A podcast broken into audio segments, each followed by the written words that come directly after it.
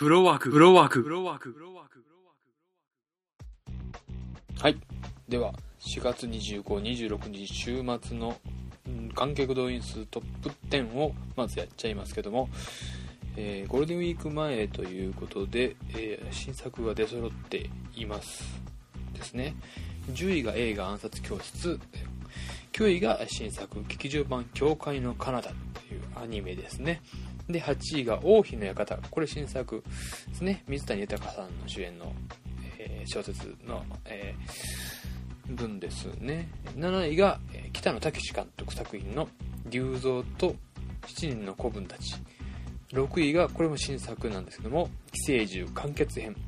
これは6位なんですね。えー5位が先週からの引き続いての「クレヨンしんちゃん。オラの引っ越し物語サボテン大襲撃」4位が「ワイルドスピードスカイミッション」3位が「ドラゴンボール Z 復活の F」2位が名探偵コナン豪華のひまわり。ということで1位がシンデレラ。ということなんですけどもちょっと僕意外だったのはシンデレラが1位取るとちょっとちょっと思ってなかったんですよね。これは、まあ、同時上映に「アナと雪の女王の」えー短編アニメ「エルサのサプライズ」これが大きかったのかなと思いますね。作品の評価自体よくわからないんですけどもうん見ずに評価はできないので何とも言いませんが、まあ、よく見に行ったなと思いますね。あとまあ2位と3位がね先週と入れ替わってるというか、まあ、上と下が変わってコナンが上に来たと。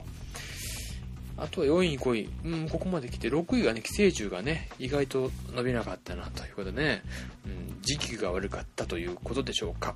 うん、と、ここまででしまして、で、今週、ゴールデンウィークということで、結構長いお休みがね、2、3、4、5、6ともありますし、何かこう、あるかなと思うんですけども、一応ね、新作がもう出揃ってって、ゴールデンウィークこれで勝負するっていう感じで、新しくやるって言っても、えーフォーカスっていう映画が、これがウィル・スミスが出てるやつですね。あと、ビリギャルっていう、慶応大学に入る話。これ、あの、有村架純ちゃんがね、金髪になってるやつ。あの、高畑充希と似ているということで有名な有村架純ですね。であと、まあ、パトレイバーの実写版があって、うん。まあ、どうでもいいかなってちょっと思ってるんですけども、あと、リベンジ・オブ・グリーン・ドラゴンっていうのをちょっとね、マーティン・スコセッシ制作で、アンドリュー・ラウ。これアクション映画なんでちょっと面白いかなと思うんですね。で、ラスト・リベンジっていう、ニコラス・ケイジが、えー 出てるんですけども、ニコラス・ケイジね、うん、パッとしないな。ニコラス・ケイジって言ったら、あの、スーパーマンですね。えー、幻のスーパーマン。ぜひね、あの、ニコラス・ケイジ、スーパーマンでググってもらったらね、えー面白いのが出てくるんですけども、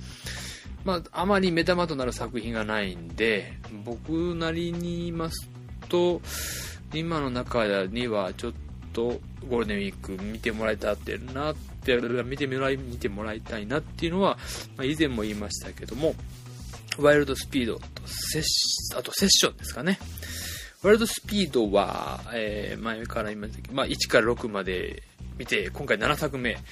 ということで、えー満を持してと、あと、ポール・ウォーカーっていうね、えーほぼ主演、まあ、準主役の方が亡くなられたということで、その遺作としてもいい出来であったなと。あと、セッションはですね、えーキンキンに見まして、えーまあ、なかなか面白いなと思いましてね、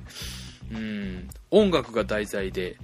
えー音楽やってらっしゃる方が見てもね、面白いのかなっていうのを、あとはまあ、えージャズが題材なんですけども、ああ、えージャズが、えーセッションですね、セッション。ジャズが題材なんですけども、えージャズをやってらっしゃる方からすると、大反対っていうんですかね、大批判を受けてるってことでね、それがまた面白いなと思って。ラスト、ラストのところがね、特に、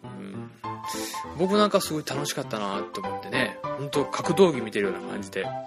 音楽なのに格闘技見てるような感じで見れたっていうのがね、とても良かったです。セッションとワイルドスピード。あと大阪ですと、イミテーションゲームが細々とやってますね。僕がおすすめしてたイミテーションゲーム。